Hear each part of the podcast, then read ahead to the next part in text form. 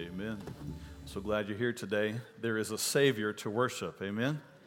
Amen. There is. He has set us free. He has been to the cross. He has taken our sin.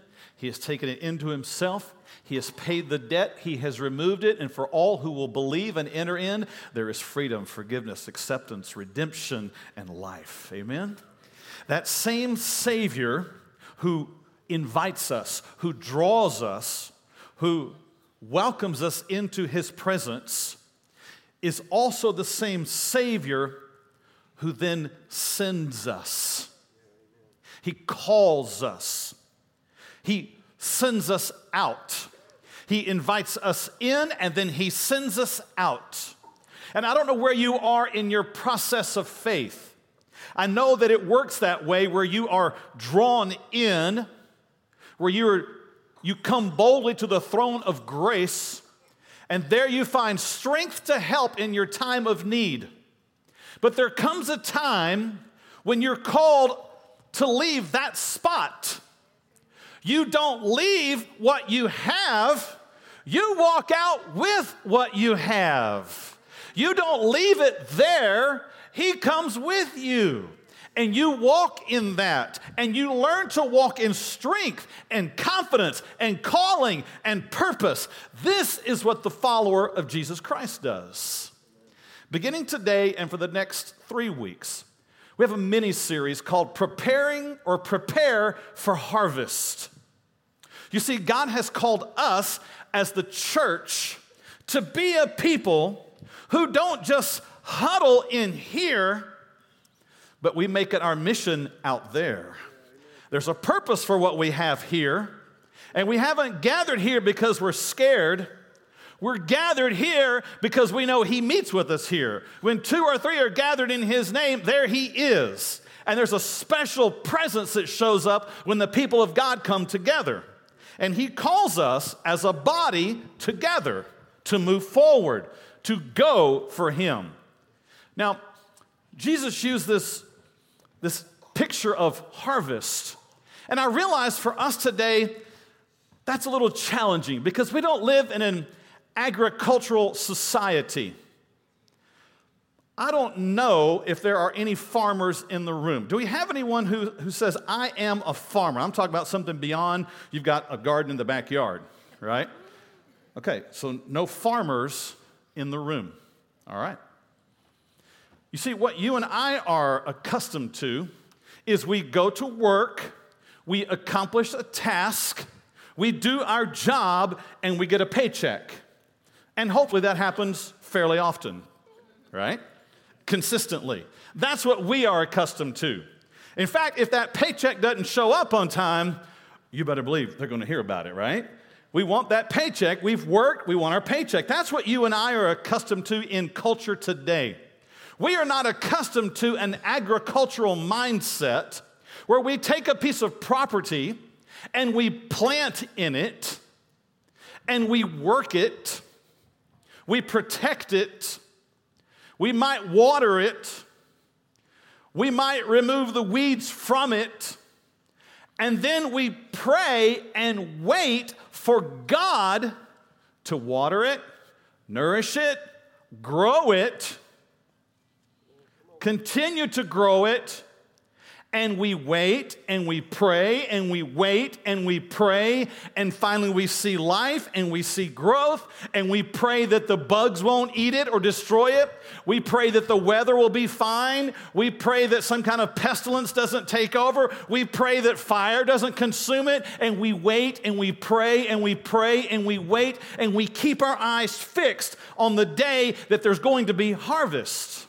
You see, that's what it's all about. If you're in an agricultural society, you've done your work and you've waited and you're waiting and you're praying and you're watching and you watch for the day of harvest. You don't know exactly when it'll be. You have an idea about the season, though. You can tell when it's coming, but you know when the harvest time is approaching, that's not the time that you think, I think I'll go to Disney. That's not the time you say, I think I'll head down to San Antonio to the Riverwalk for a couple of weeks. You don't do that if you know harvest time is coming. You, you keep your eyes focused when it gets close to harvest time because when it hits, you got to go. When it's time, you got to move and you got to give yourself completely to it. You got to make sure you got the workers involved. You, you got to make sure you have the time, the resources, and you do the work of the harvest. That's not what you and I are used to, though. It's a, it's a mindset that's different for us. So, even when Jesus speaks about harvest, you and I probably refer to a picture we've seen on the internet, maybe a movie you saw, but my guess is no one in the room has the experience of planting, waiting, praying, and then being involved in the work of harvest. So this morning, as we study scripture, I'll just tell you up front there's gonna be a little bit of war in your mind. There's always a spiritual war whenever we look at Scripture, I'll say that. But today there's going to be a little bit of a cultural shift that you're going to have to make in your mind because you and I are not harvest agricultural people. So I'm just letting you know up front, as I'm moving forward and we're moving forward through Scripture, be praying, God, help me to see. Help me see with your eyes. Help me to see what you've got for me this morning. I don't want to miss what you have to say to me because I'm not accustomed to this cultural mindset. Amen? Okay. Turn your Bible to Matthew chapter 9, or your Bible app, or you can follow me on screen, whatever you would like to do. Matthew chapter 9 is where we're looking today, 35 through 38. The life of Jesus. He is, he is beginning and moving through his ministry phase of his life. It's fairly early on. He's still in the process of calling disciples. He's calling them to his side, they're following him. But let us all be clear about the cultural setting in which Jesus is walking. Because we can miss the truth if we don't understand the setting or the context. It's a time in which there is great religious activity in which Jesus is walking. There are temples to false gods. There are people who are demon possessed. There are people who are obsessed with religion. There are people who are obsessed with following the law. And Jesus walks into this setting, a very religious setting where the people who should have recognized him because they knew the law and what we know of now as the Old Testament, the Old Covenant, those who knew that and should have recognized him did not. And so, what they have is a very religious culture, but a very wrecked culture because they're religious in their religious settings. They're religious on their religious days, but when they walk away from them and get into their regular lives, there's a wreck it doesn't match up. Sunday doesn't match Tuesday. Hello. Is it sounding familiar just a little bit? There's a great political divide even in Jesus' day. You see, there's the, the government, and then there's the religious establishment. And the religious establishment and the government are at odds with one another. Imagine that. They, they, they aren't faring so well but here's the thing both groups have quite a few numbers and quite a bit of power. And so they tolerate one another in order to try to gain some info on the other, to get some dirt on the other, to try to overcome the other. sounding more familiar, right? It's also a day in which the political and the religious system are both corrupt. They're corrupt in Jesus' day. Yeah, I was talking about Jesus' day. Eh, there's greed, there's behind the scenes talk, there's money exchanged, there's power grabbing, there's all kind of lies and corruption. There's immorality, and it exists in both groups. There's a great distrust among the people for the religious system and the governmental system. Hmm, that's what happens. It's what happens when you have corruption, the people mistrust. But because the political and religious powers hold all of the control, everyone else just lives in fear. They're afraid to speak out, they're afraid to rise up, they're afraid to speak. Great distrust. There's widespread ignorance of truth in Jesus' day. There was a lot of information, don't get me wrong. Well, people knew the law, and knew a lot about religion. But when all that the law pictured in Jesus, they couldn't recognize it.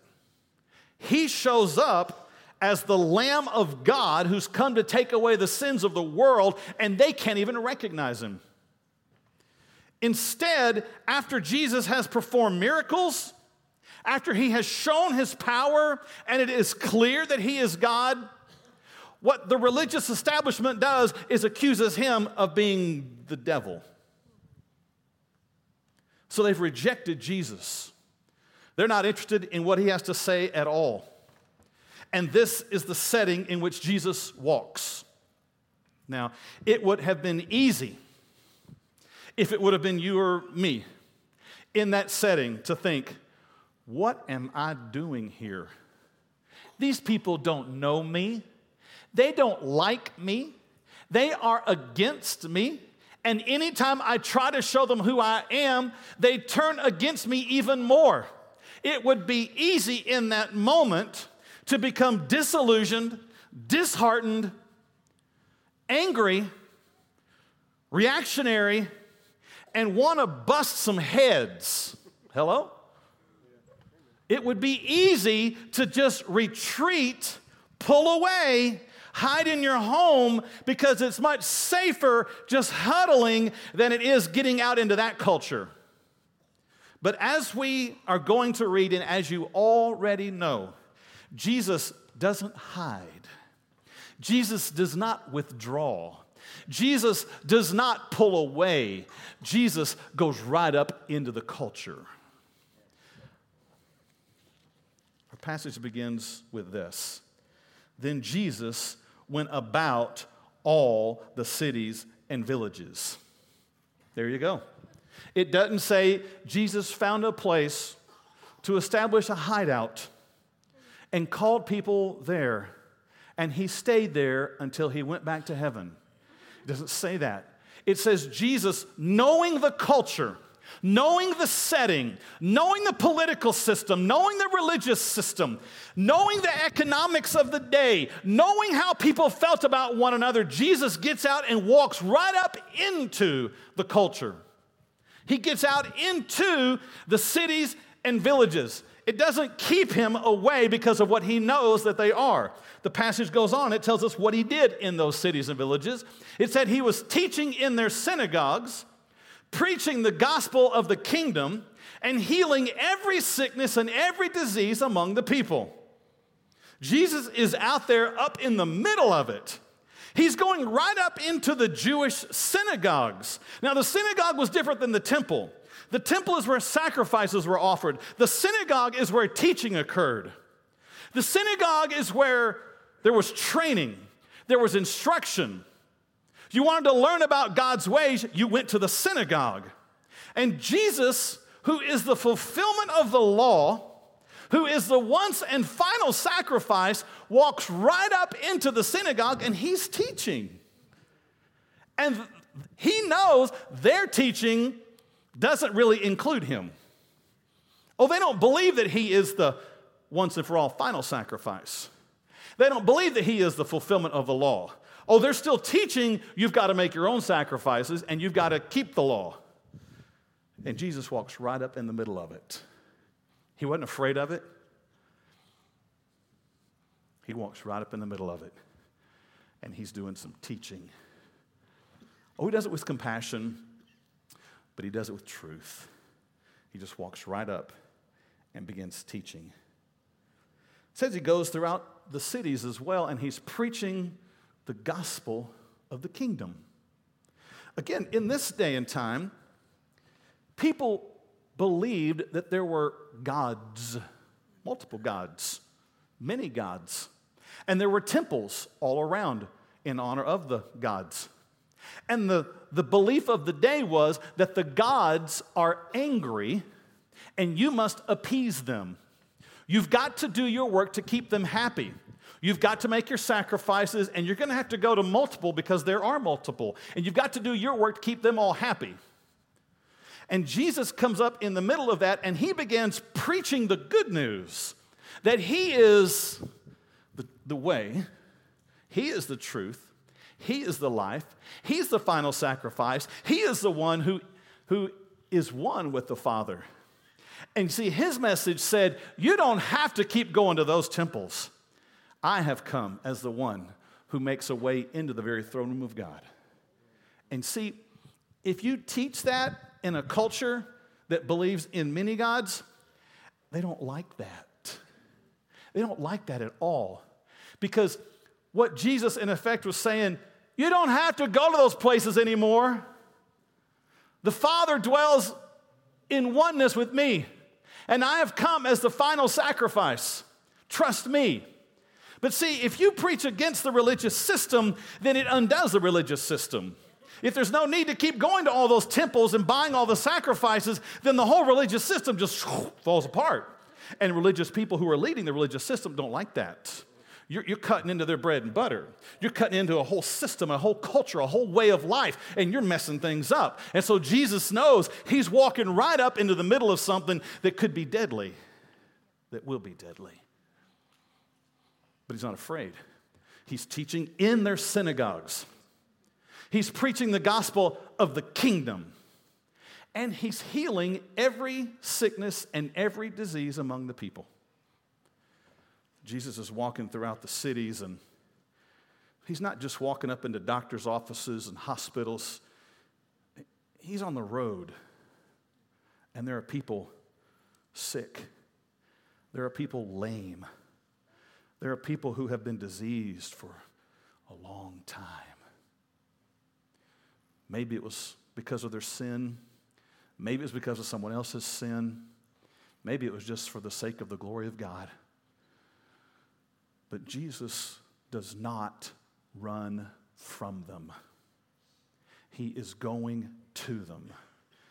He is healing where there is pain. He is healing what has been disfigured. Jesus is in the midst of it. And he's in the midst of a culture of people who are blind to who he is. They don't recognize that he's the Son of the living God. They don't recognize him as the Lamb of God. Into a culture obsessed with false gods and religion, Jesus walks right up into the middle of it. You might think, how in the world do you do that? Because you and I know the feeling of being in a culture that you no longer feel connected to. You know what I'm talking about? You know how you turn on the news, how your Fox News website comes up, whatever news source you have, and you hear the news and there's this feeling inside of this world is not my home. This place is losing its mind. These people have gone crazy. Hello, you know what I'm talking about? And you just, every day seems to be some new revealing, some new report, and you think, Lord, how much longer? Hollywood is imploding at a rapid pace. The political system, I don't care which side you lean on, is struggling. And we all know the temptation when you see all of that to want to just shut your door, lock it, turn off that internet, turn off that TV, light that fire in the fireplace, and just relax if you can. It seems so easy to just pull away.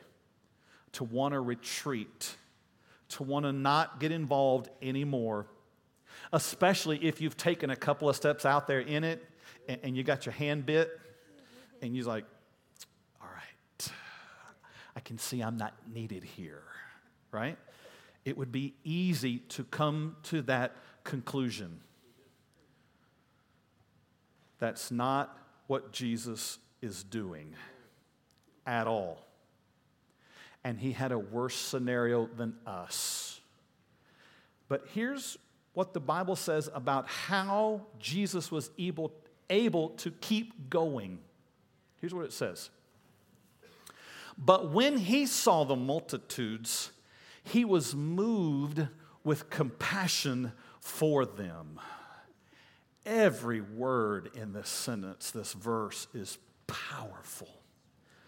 But in spite of what was going on, in spite of what was happening, in spite of how bad it all looked, in spite of how bad it really was, in all of its reality, but when Jesus saw them, when he saw the multitudes, put in there your communities, culture, nation, state, whatever you want. When he saw the people, it says that he was moved with compassion for them. It would have been easy to be moved with anger toward them, to be moved with criticism for them, to be moved with complaint for them, to be moved with a bitterness toward them. Hello, right? Amen? And I know the deeper you're connected into that culture and you see the backside of the culture, I know the more difficult it is to do what Jesus is doing. It's difficult because you try to make a difference, you try to see change, and there's reaction, there's blaming, there's anger back toward you. And it's difficult in that moment to have compassion. Jesus, even more so, because he had committed no sin. He had only come to serve. He had only come to seek and save that which was lost. And when he looks out at the culture, when he sees all that's happening around him, he is moved inside. He is physically, physiologically, faithly, I know that's not a word, moved. Something happens in him. He sees, and there's a, a response. There's an emotional response, there's a spiritual response. He sees and he's moved, and it's with compassion. He feels their pain. He doesn't feel first the pain that they're inflicting on him. Instead, he's feeling the pain that's been inflicted on them from the enemy, from their family tree. That is what he sees. This is his response. This is the heart of Jesus to a culture gone astray. Compassion. He hurts for them. Those last two words are pretty important. For them. Doesn't say he was moved with compassion for himself. He wasn't sorry for himself for what he was going to have to go through. He was hurting for them. Compassion for them. He saw the injustice. He saw the sin. He saw the guilt. He saw the shame. He saw what you and I don't always see. He saw behind the scenes. He saw their hearts. He saw history unfolding. He saw that granddad who did that to his son, who did that to his son, that passed it down to this son, who all of a sudden caused this son to be angry and bitter and brutal toward his wife and his own children. Jesus saw all of that. And while he saw it with the need for justice, he saw it with compassion. That's what Jesus does. He sees the hurt, the pain, the, the awfulness of sin. He sees the brutality of it. He sees the ugliness of it. He sees the cost of it. And what he is moved by is a feeling of compassion for them. They shouldn't have to hurt like this. There's so much more that they could have. I'm grieved that they're not walking in my ways. I'm saddened that they don't understand who I am. I'm moved by the fact that they could have life here in this moment. He's moved with compassion. And the scripture is so wise. It, as this passage unfolds, it, it, just, one part of the verse answers the one before it. You might think, well, how do you have that kind of compassion? I bet that's what you're thinking already. Okay, God, I want to have that. How do I do that? Great, look what Scripture says. Because they were weary and scattered like sheep having no shepherd. This is how Jesus was able to be moved with compassion for them. He all of a sudden put on a, a lens, he put on a way of seeing the culture. He could have seen them all as wolves attacking him. That's not what he saw. He saw all of them like they were sheep. You see, sheep have to have a shepherd or they cannot live. You won't find a sheep out plowing. You won't find a sheep out planting. You won't find a sheep out with a water hose watering its garden. You won't see a sheep in the backyard preparing a meal. Sheep can't do that. Sheep have to be led to pasture. Sheep have to be led to water. Sheep cannot defend themselves. They have to be protected. Sheep cannot fight off disease, bugs, wolves. They have to have a shepherd that does that for them. It's how they're designed. And so when Jesus sees the culture, he says that he is moved with compassion. Here's why. He looks out and sees a culture that are like sheep. They're being harassed, they're being diseased. They can't find food, they can't find water, they can't even find each other. And it says that they are weary. They've been looking and looking. Is there green grass in this pasture? Nope. Is there green grass in this pasture? It takes a long time for a sheep to walk somewhere. And by the time they get there, no. They can't find anything. They can't find water. They can't find food. And they are weary. They're being chased. They're being harassed. And it wears you out. And they're scattered. They can't even gather in mass to try to defend themselves. They've got no shepherd to protect them. And Jesus says, This is exactly what's happening in the culture. There are people who are looking here and they're looking there. They think this way might find some truth for them. And they try it and they say, Nope, there's no life there. I tried keeping the law, I couldn't do it.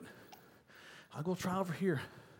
I'll try appeasing all the gods. Maybe if I can just make the gods happy, no, there's no life there. There's no water. There's nothing that nourishes me. Maybe if I just try living a really, really good life. No, I tried that, can't do that. And you just get weary. You got no shepherd, no one to feed you, no one to guide you, no one to lead you, no one to give you water, no one to protect you. And this is how Jesus is seeing the culture. And it's what allows him to be moved and you get this picture that Jesus and the disciples are all walking together. And Jesus is taken in the culture. He looks at it, and then the, the setting just seems to come to a standstill because Jesus is going to turn now and say something to the disciples. That's how we know they're with him. He turns and here's what he says. Then he said to his disciples, The harvest truly is plentiful, but the laborers are few. And you say, Okay, hold up, Jesus. I thought we were talking about sheep. You're talking about sheep, no shepherd, weary, scattered, you're moved with compassion for them. That's a pretty hopeless scenario. You see the culture as sheep, and it just it breaks your heart. It makes you sad. It just kind of puts you at a place where you just want to sit and just cry. And now, Jesus, you switch the metaphor. You, you, talk about sheep and how sad the situation is, and you instantly, in the next breath, you say, The harvest truly is plentiful and the laborers are few. Jesus, you talk about sheep in a sad situation, and now you're talking about harvest, which is an expectant situation. You see, if, you, if you're talking about harvest, you're talking about what's about to come. If you talk about harvest, you're talking about some seed that must have been planted a long time ago. If you talk about harvest, you're talking about something that's grown for a while. If you're talking about harvest, you're talking about something that's been watered. If you're talking about harvest, you're talking about some seasons have passed and now a new season has come. If you're talking about harvest, you're talking about it's time to enter in. If you're talking about harvest, you're talking about now is the time to go and get your reward. This is the fruit bearing time. That's a very different illustration, Jesus, than sad sheep. You're talking about hopeful harvest now. And Jesus can do that. He can see a situation in all of its sadness and its sorrow. And he can also see it and say, This is harvest time. This is the time. And see what you and I do. We get stuck seeing sad sheep. You turn the news on, you flip it through your phone, and you see sick, scattered, tired, weak sheep. And you say, I'm going home. That's what you and I do. We check out, we withdraw. We all of a sudden think, you know, I think I'm just going to pour some time into me for a while. I need some me time after all because all that stuff out there is crazy. So I'm going to take my money and spend it on me. I'm going to take my time and spend it on me.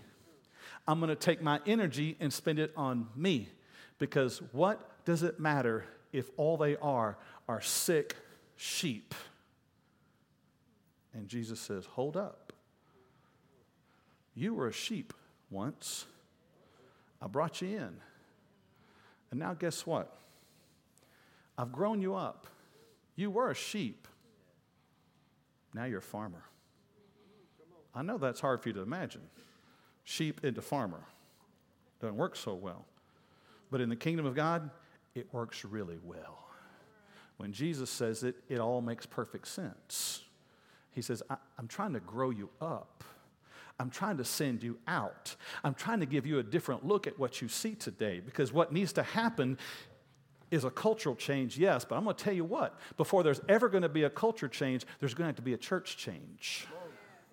Something's going to have to happen in here before something happens out there. And if we keep seeing sick sheep out there and we don't see harvest out there, we'll come in here on Sundays and we'll cry all about the sick sheep out there. I'm tired of crying about sick sheep. I'm ready to get out there and do some harvest work. Amen? Hello? This is what we're called to. Oh, oh, you may not realize it yet. It might not come alive in you yet, but I'm praying it's going to happen. It's what's got to happen, it's what we're called to. You see, it's easy today to want to complain, be angry, calloused, lose vision, become indifferent, huddle up pour our resources out for ourselves. and not think about anybody else. But it's time to do something different. You see, we keep calling the culture messed up. We keep calling the culture the problem. We keep calling all of them kooks. You with me? And Jesus says, No, you're looking at it all wrong. You're missing it completely. Let's walk away with four big truths today, and then we're going to end with something special this morning. Some big truths. The first one is this what we see as cultural collapse, Jesus sees as harvest. That's what he does. If he were here with us today, oh, and by the way, he is. He is. And he's speaking. His word is speaking. In the beginning was the word, and the word was with God, and the word was God. When God's word speaks, Jesus is in the house and he is speaking. So when Jesus says, don't call that out there collapse, you call that harvest, he is speaking. You don't have to wonder, is he going to say that to me? He said it already. He did. Get your Bible out, look at it. It's there. We just looked at it. It's harvest time, folks. It's time to stop seeing that as the problem out there and see it as the harvest out there. You're missing the point. You've looked at it and said, I'm just going to crawl up in my bedroom and not move. And mm, Jesus says, uh, It's done. We did that already.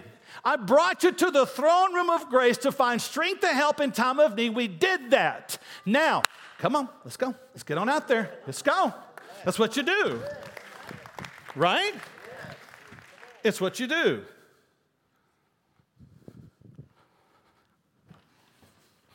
So many thoughts running through my head right now. That's a good thing. Jesus saw the situation differently. Jesus said, This is not your time to hide, this is your time to work. This is your time to get out there and to teach and to preach and to heal. This is your time to proclaim the good news. This is your time to stop being afraid. This is your time to stop withdrawing. This is your time to stop letting your worship be a one day a week, two hour thing you do on some day, Sunday. It's time to be a lot bigger than that. We've come in, it's going to be time to go out. You think the culture's reaching its end. And Jesus says, No, we're just getting to the beginning. Six sheep is an end, harvest is a beginning. We keep looking at what's outward, and Jesus is looking inward. Jesus is seeing into the realm of the Spirit. Jesus is seeing by faith. Jesus is seeing what most people don't see, and that's what people of faith do. They hear, they believe, and they see what God says. They see what Jesus says. And if He says it's harvest time, then that's what you turn and see. You see harvest. You believe and you walk in that. Next big truth. Just because you can't see harvest doesn't mean God isn't at work. You see, Jesus said that to the disciples. He says, Look, folks, this is the harvest time. I know you think it's the time of immorality and greed and corruption and political collapse. And Jesus says, I'm telling you, this is harvest. And you don't have harvest without there being a lot of work that happened before that. He didn't say, okay, folks, it's time to plant seed. No, he didn't say that. He said it's time to harvest. So that means that God has been at work. Seed has been planted. It has been watered. It has been nurtured. And even though you look at the culture and say, I don't see it at all, that's okay. Jesus sees it. And you walk on out there. And just because you can't see it doesn't mean it's not happening, doesn't mean it's not ready. It becomes a faith harvest, right? You choose to obey what he has said in spite of whether you can see it or not. You know, this is true in so many different ways. You might have situations in your family, your finances, You might have some other situations going on in your heart, and you think, God, I just don't see anything happening. Look here. If God's given a promise, He's at work. He doesn't withdraw, He doesn't stop working. He is at work. And if He calls you to step up and go talk, if He tells you to go repent, if He tells you to go confront, if He tells you to share the truth, then you do it because He's been at work. And the minute you go and speak, boom, harvest will happen. You'll say, Wow, I had no idea that this person was even ready to hear this truth. I had no idea that they would be so receptive the minute I walked up to them. Oh, you don't know just because of what you can see, but you listen to the one who's the Lord of the harvest. Third big truth you never know what God has been doing until you do the work of the harvest. You see, for the disciples, if they just said, Yeah, right, Jesus, we don't see it, that's kind of what they did say. If you don't believe him, if instead you choose to do nothing, if you hear these words today and you choose to still complain, if you hear these words today and you still choose to withdraw, if you hear these words today and you continue to criticize and have a hopeless perspective on the future, then I can promise you this you will never see harvest. You only see harvest if you go out in the field and do the work of harvest. It's awfully quiet in here. If the church today continues its turtle head approach by just pulling back, shrinking back, hiding in, and not standing up in what you've been given, received, and made, then we will never see harvest happen in our day. God will just take his spirit and he'll move it and he'll let it start somewhere else. I'm telling you, I don't want, I don't want that to happen. I don't want to be the people who miss it. I don't want to be the church that it passed by. I want to be in the smack dab center of where God works and we say, Yes, Lord, and harvest happens. He's put us here for a reason. And I'm not just speaking in generalities. He has put you here this morning for a purpose. He has put us in the town of Ovilla in a church called Vertical for a reason. We are here by His sovereign design. I hope you have put together all that we've been talking about for many, many months. God has been orchestrating a move in us, I believe. And it is time for us to see harvest happening. It's time for this to be the center where harvest workers are sent out from, where we gather and people who were sheep come flocking in to find help for their weary, scattered souls. And we help them grow up into farmers who get back out in the field. This is what we're called to. But you won't ever know it until you get out in it. Our last big truth. The greater challenge is not the culture, but the willingness of the workers to harvest. You see, Jesus said that the harvest is plentiful right? That's what he said. He was talking about the culture. The harvest is plentiful, but the workers are few.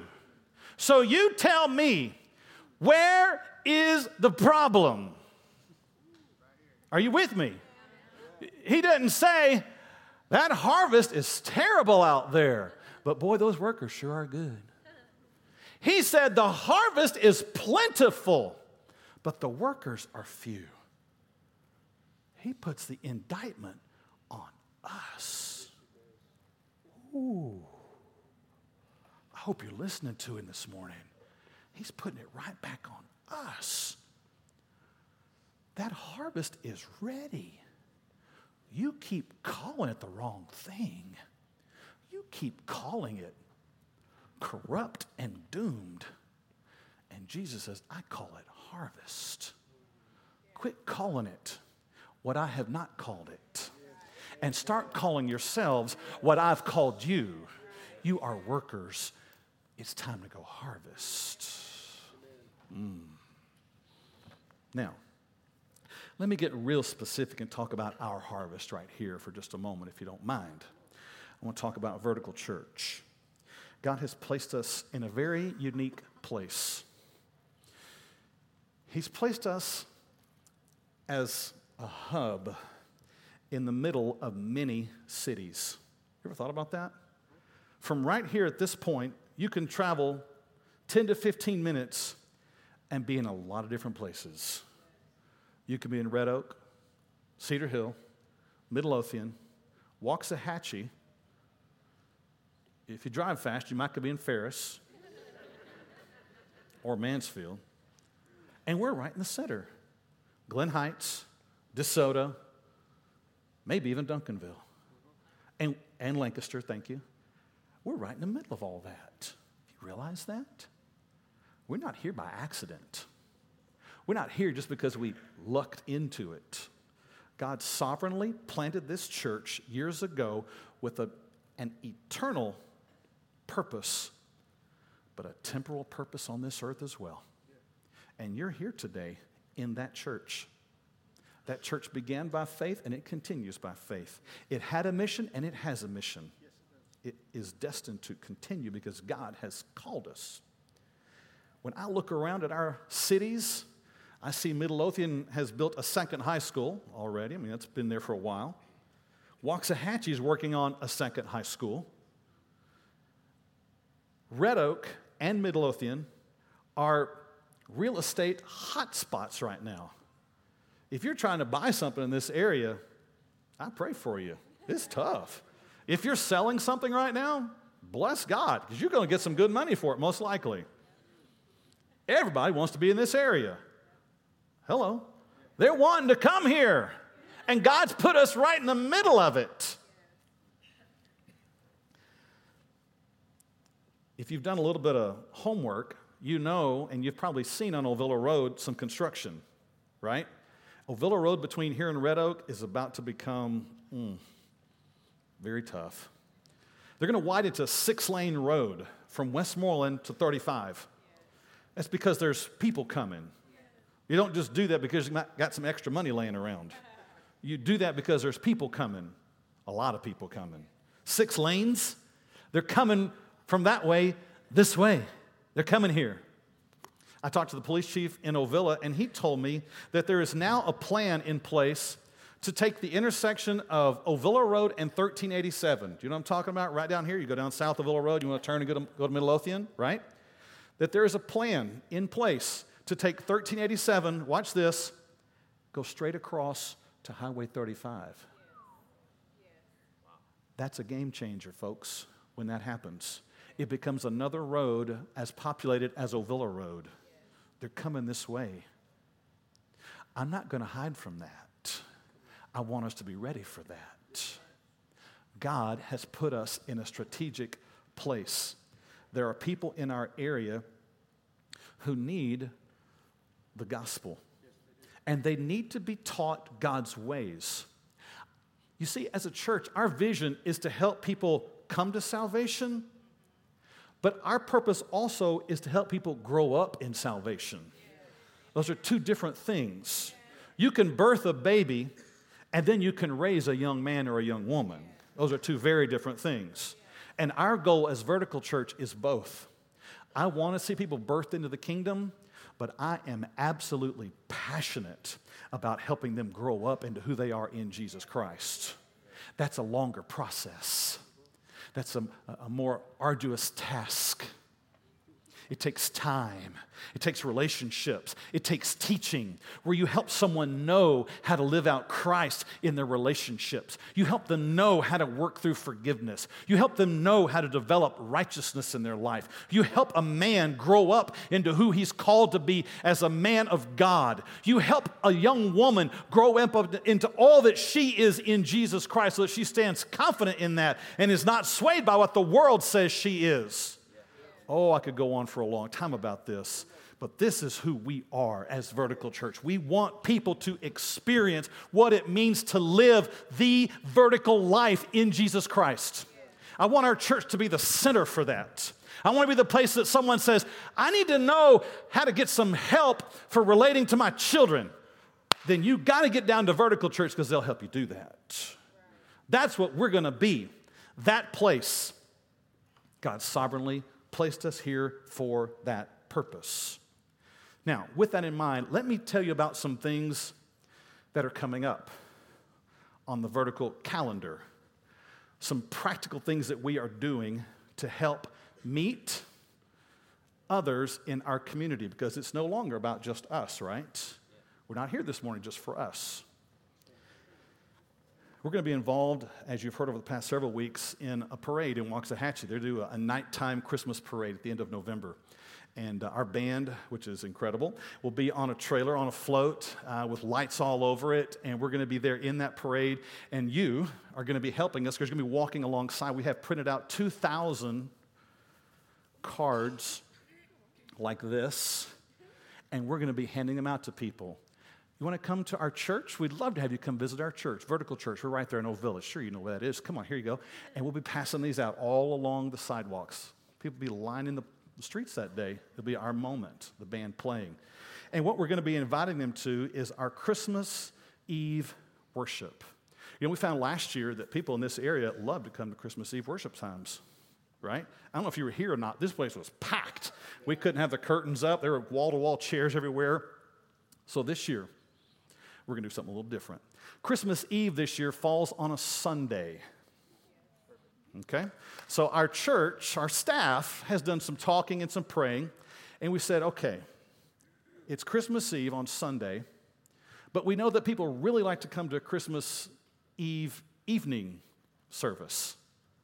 So what we're going to do is not have a service on Christmas Eve Sunday morning we're going to have two services that afternoon at 5 and 6.30 because we believe that is when we'll have the greatest impact into our culture. So 5 and 6.30 on december 24th and that is what these cards say. And in about three weeks we're going to make available yard signs to everyone in the church if you'd like that says christmas eve service 5 and 6.30 on december 24th yeah We've tried a lot of different things in promotion in our area. We've tried mailers, we've tried magazine ads, we do a lot through social media, but we are going to try some personal in your yard billboards. It's big and it? it's huge. If you put this in your yard, people are going to know where you're going on Christmas Eve, right? And they're going to know where to go as well. So that's coming up. And we believe we're going to make an impact in our community. We're going to have a candlelight worship time that night. We'll have communion and we'll share the gospel and we'll worship together. That's coming up on Christmas Eve. We are also in the process of calling a youth pastor. We, our, our search team has been in that process for a while. And I'd ask you to continue to pray. We believe we might be drawing close to the man that God has for us. And so I'm excited about us being involved in the process of reaching more students. If you're a youth pastor here at this church, you've got a challenge ahead of you. You go to most small towns, there's a high school, right? And you go to that high school. If you're at Vertical Church, guess what you've got? Two Midlothian high schools, two Waxahachie high schools, Red Oak High School, DeSoto High School, Cedar Hill High School, uh, Lancaster High School. If I'm leaving any out, there's also homeschool, not to mention a few charter schools, not to mention two or three Christian schools in the area. How'd you like to be that guy? Right? What a potential, though. Oh, my word. God has put us in a strategic place. That's coming. That's coming soon in 2018, if not before. Something else I'm looking forward to is in late January, we're going to be doing a marriage conference right here. A marriage conference that we'll be promoting in our community, and it will be for us, but it's going to be more for them. We're going to come here and enjoy and receive, but we are here to help marriages in our area. That's coming up in late January. We're all going to be a part of that process. We get into February and March, we're already looking at some small group cur- curriculum that we're going to use and encourage our whole church to be a part of. I know not everybody here is involved in a small group, but what we're going to do is we have a curriculum we're looking at that's four weeks. Surely you can commit to four Sunday evenings to meet with some other people, some people that you don't know, and it'll be a little uncomfortable on that first night, but you'll get in there and you'll find some friends, and you'll find God work, and you'll find God uniting our church in a way that He hasn't before. That's coming up in the new year. We're also excited because I believe next Sunday we're going to be able to present something to you about some changes coming to our facilities, some things that will help ministry happen here in a more productive way. But I don't want to give all that away. I just want you to know it's coming. There's a lot coming because we believe it's harvest time.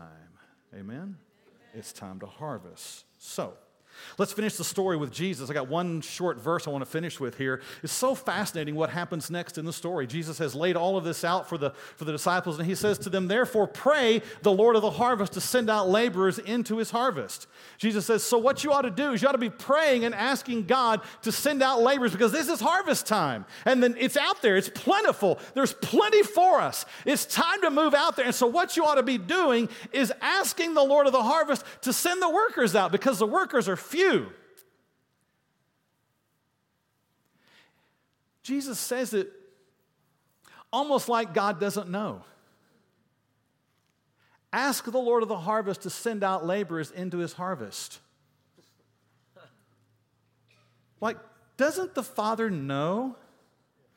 Doesn't he know it's harvest time? Doesn't he know there's workers needed? Why wouldn't he just send them? Why didn't he just send them now? Why aren't they moving? Why aren't they going? Why isn't it happening already? Because Jesus loves to hear us ask, and then he loves to answer. It's as though the harvest hangs on us asking, on us praying. He could have just said, All right, boys, hit the road. But he didn't. He said, Pray, pray, and ask the Lord of the harvest to send out laborers, to change the hearts of those who aren't going, to change the hearts and minds of those who keep looking out and only seeing sick sheep. Pray. We'll finish with this. God sovereignly arranges for prayer to be what ignites the harvest. What a curious thing that God would almost hold it back until we ask, and then the harvest happens. It's on us. The workers are few. It's on us to ask. It's on us to recognize this is harvest time. I want to ask you to do something. Would you stand with me this morning? I want us to pray, but I don't want us to pray like we normally pray. I want us to come together and really pray.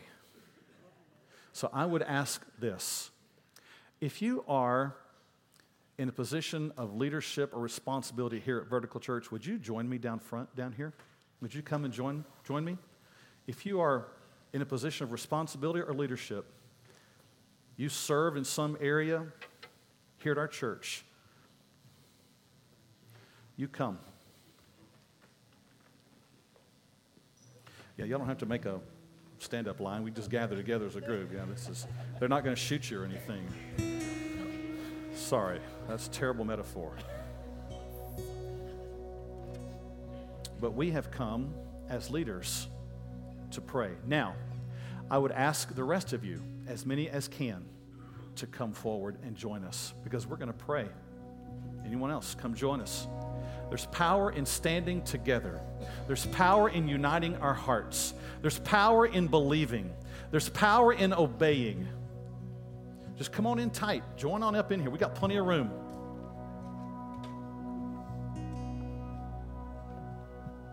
Now, you might find some folks around you that you recognize. Leaders, I would ask this of you. I'm going to take just a moment to allow some time for prayer. If you would like to lead out in a group around you, if you are not a leader, you're welcome to call out too.